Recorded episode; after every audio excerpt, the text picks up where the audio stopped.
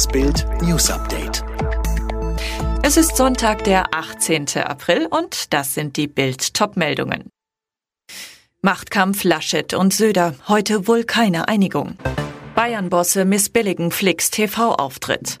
Zentrale Gedenkfeier für Corona-Tote in Deutschland.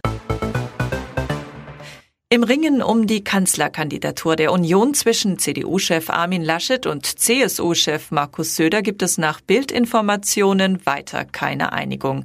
Man sei in Kontakt und im Gespräch, heißt es aus den Verhandlungskreisen. Die Fronten seien aber noch immer verhärtet. Ein Kompromiss, der zum Rückzug eines Parteichefs führe, sei nicht in Sicht. Durch die anhaltende gegenseitige Blockade wächst nun der Druck auf die beiden Politiker aus der Unionsfraktion im Bundestag und von der Parteibasis. Gleichzeitig laufen nach Bildinformationen die Vorbereitungen für eine Abstimmung über die K-Frage in der Bundestagsfraktion auf Hochtouren. Wer will Söder? Wer will Laschet? Alles zur K-Frage auf Bild.de. Jetzt wird's schmutzig. Nach der Ankündigung von Hansi Flick, die Bayern im Sommer verlassen zu wollen, haben sich die Bosse des Rekordmeisters nun zu Wort gemeldet. In einer vom Vorstand veröffentlichten Stellungnahme heißt es auf der Homepage des Rekordmeisters, über seinen Wunsch hatte Hansi Flick den Vorstand der FC Bayern München AG im Verlauf der vergangenen Woche unterrichtet.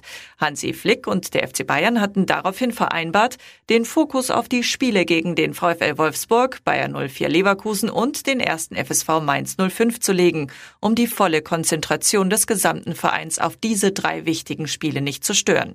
Und jetzt die deutliche Ansage, der FC Bayern missbilligt die nun erfolgte einseitige Kommunikation durch Hansi Flick und wird die Gespräche wie vereinbart nach dem Spiel in Mainz fortsetzen.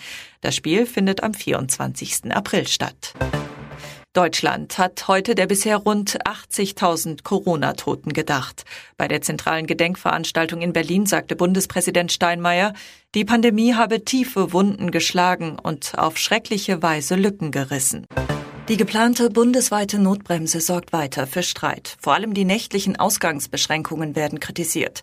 Der Präsident des Deutschen Landkreistags Sager sagte den Funke Zeitungen, der Staat dürfe den Bürgern nicht derart einschneidende Maßnahmen aufbürden.